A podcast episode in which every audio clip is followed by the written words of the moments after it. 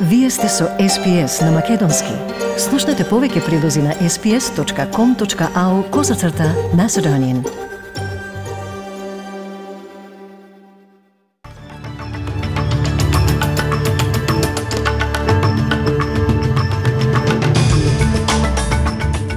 Од денешниот билтен вести издвојуваме. Демонстрантите против задолжителните вакцини се собраа во Камбера. Федералната влада размислува да донесе австралискиот брамбени сили за да му помогне на секторот за нега на стари лица. Македонскиот премиер Димитар Ковачевски е во дводневна посета на НАТО во Брисел. Полицијата во австралиската капитална територија го помина утрото обидувајќи се да префрли група демонстранти против а, вакцините собрани во Камбера. Голема група автомобили, камиони и луѓе кампуваа пред Националната библиотека следејќи го конвојот до Камбера во знак на протест против задолжителни вакцини и пред еднонаделните планирани демонстрации против правилата за COVID-19. Полицијата рачисти дел од кампот, но многу од демонстрантите цврсто одбиваат да се повлечат. Се дознава дека полицијата веќе се обидела да ги премести во средата, а денес властите имитуваат пораке на собраните за да ги охрабрат да заминат. ACT policing supports your right to continue to peacefully protest at this location. However, all vehicles, camping structures, tents and associated equipment must be removed within one hour. Според денешниот извештај, во Викторија се пријавени 36 смртни случаи од COVID-19 и над 11.200 нови случаи на инфекции. 707 лица се во болница од вирусот, 79 лица на интензивна нега и 29 пациенти на кислородна подршка со вентилатор. Вкупниот број на активни инфекции во државата е 65.968 лица. Но Фјужен Велс евидентира 31 смртен случај од COVID и 10.698 нови инфекции. 2494 пациенти се лекуваат во болница со вирусот, а 160 лица се на интензивна нега.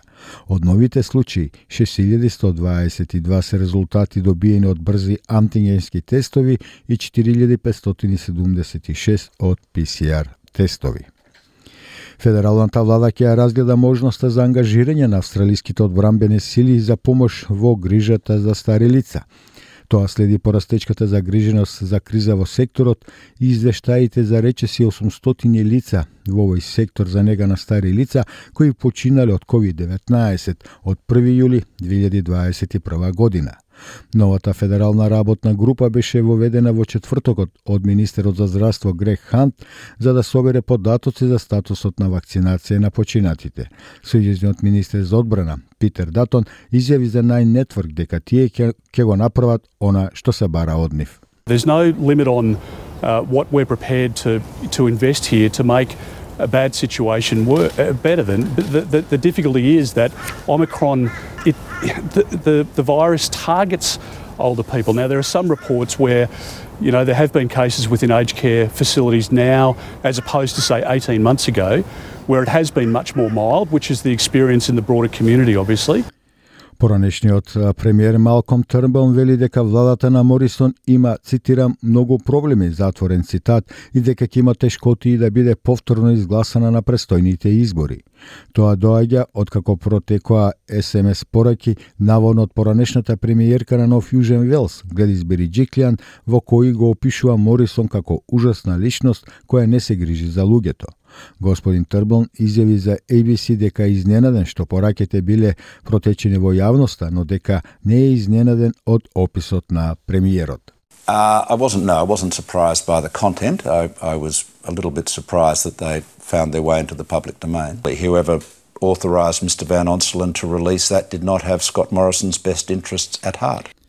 Министерот за одбрана Питер Датон застана во одбрана на господин Морисон, велејќи дека тој дава се од себе, особено за време на пандемијата. I can tell you he puts the interests of this country first and foremost. Македонскиот премиер Димитар Ковачевски вчера ја почна дводневната работна посета на НАТО во Брисел со средба со генералниот секретар Јенс Столтенберг. На пресконференцијата по средбата Јенс Столтенберг рече дека со Ковачевски зборувале и за актуелните случувања околу Украина. Македонскиот премиер истакна дека со исполнувањето на својата стратешка цел да стане членка на НАТО, Македонија во рекордно време ја остварила воената интеграција во алијансата и продолжува со модернизација на армијата. Како сојузник на НАТО, ние се приклучуваме кон апелите до, Рус... до Русија да деескалира и да, да продолжи дипломатскиот диалог. Го поддржуваме предлогот на НАТО за тематски состаноци со Русија во врска со состојбата на односите европската безбедност со фокус на Украина и транспарентноста, намалување на ризикот и контрола на оружјето.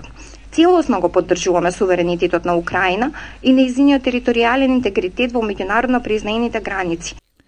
Председателот на Соединетите Американски држави Џо Бајден изјави дека водачот на исламската држава бил убиен за време на рација во северозападна Сирија. Тоа беше опишан како најголем напад во Сирија од 2019 година насочен кон Хаджи Абдула, која презеде функцијата шеф на милитантната група во октомври истата година. Бајден вели дека Соединетите Американски држави ја отстраниле големата терористичка закана за светот. Thanks to the bravery of our troops, this horrible terrorist leader is no more. Our forces carried out the operation with their signature preparation and precision, and I directed the Department of Defense to take every precaution possible to minimize civilian casualties. Knowing that this terrorist had chosen to surround himself with families, including children, we made a choice to pursue a special forces raid at a much greater risk than our, to our own people rather than targeting him with an airstrike. Од оние на лице место има известување дека загинале 13 лица, меѓу кои 6 деца и 4 жени. Владини представници во Соединетите Американски држави велат дека веруваат дека Русија би можела да подготвува, како што го нарекуваат, цитирам, лажен напад против Украина. Пентагон соопшти дека собрале информации кои укажуваат на план за користење на лажна пропагандна видеоснимка на која се прикажани изведени експлозии кои би изгледале како Украина да е одговорна. Пресекретарот на Пентагон, Џон Кирби, рече дека операцијата била одобрена на највисоко ниво во Кремљ. As part of this um, fake attack, uh, we believe that Russia would produce a very graphic propaganda video, um, which would include corpses um, and actors that would be depicting mourners uh, and images of destroyed locations uh, as well as military equipment uh, at the hands of U- Ukraine or the West. Even to the point where some of this equipment would be to made, made to look like it was Western supplied Ukrainian uh, you know, to Ukraine equipment. Украинскиот министер за одбрана Олексеј Резинков изјави дека Украина и Турција ќе подпишат договор за производство на турски беспилотни летала во Украина – Рамковните договори ќе бидат подпишани за време на посетата на турскиот председател Реджеп Таип Ердоган. Ердоган е во посета на Украина откако предложи неговата земја да биде посредник за намалување на тензиите со Русија. Режников вели дека Русија стационирала 115.000 војници во близина на границата со Украина. И од спортот, владини представници на Соединетите Американски држави јасно го кажуваат својот став за кршењето на човековите права пред зимските олимписки игри во Пекинг. Председателката на представничкиот дом Ненси Пелоси го наведе геноцидот на околу 1 милион уигри во далечната западна кинеска провинција Ксинџијанг. Господја Пелоси вели дека ја собира својата поддршка за спортистите, но поддржува дипломатски бойкот. When you talk about the Uyghurs and the camps that these people are sent to and the rest, when we talk about genocide, that would be enough justification to oppose the what the uh, PRC is doing, but it's not the only reason. What it does is say to American workers, you must compete with slave labor. А церемонијата на отварање на зимските олимписки игри во Пекинг започнува вечерва во 21 часот по австралиско време. Австралиските знаменосци се скијачката Лора Пил и учесникот во уметничко лизање Брендан Кери. Тоа ќе биде прв пат Австралија да има двајца знаменосци на церемонијата на отварањето на зимските олимписки игри, слично на летните игри во Токио, кога кошаркарската звезда Пети Милс и пливачката Кейт Кембл ја споделија одговорноста со носењето на австралиското знаме.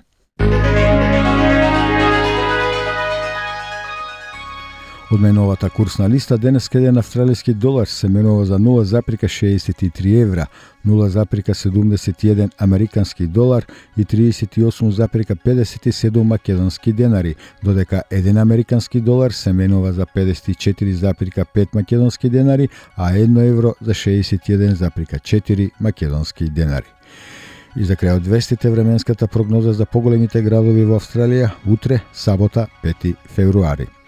Перт сончево и многу топло со температура до 40 степени, Аделајд претежно сончево до 30, Мелбурн претежно сончево до 27 степени, Хобарт облачно до 20, делумно облачно во Камбера, но со температура до 21 степен, во Сиднеј се очекуваат слаби врнежи од дожд до 25 степени, Брисбен делумно облачно до 28, Дарвин, врнежи од дошти можна бура до 30 степени и Вале Спрингс сончево со температура до 28 степени.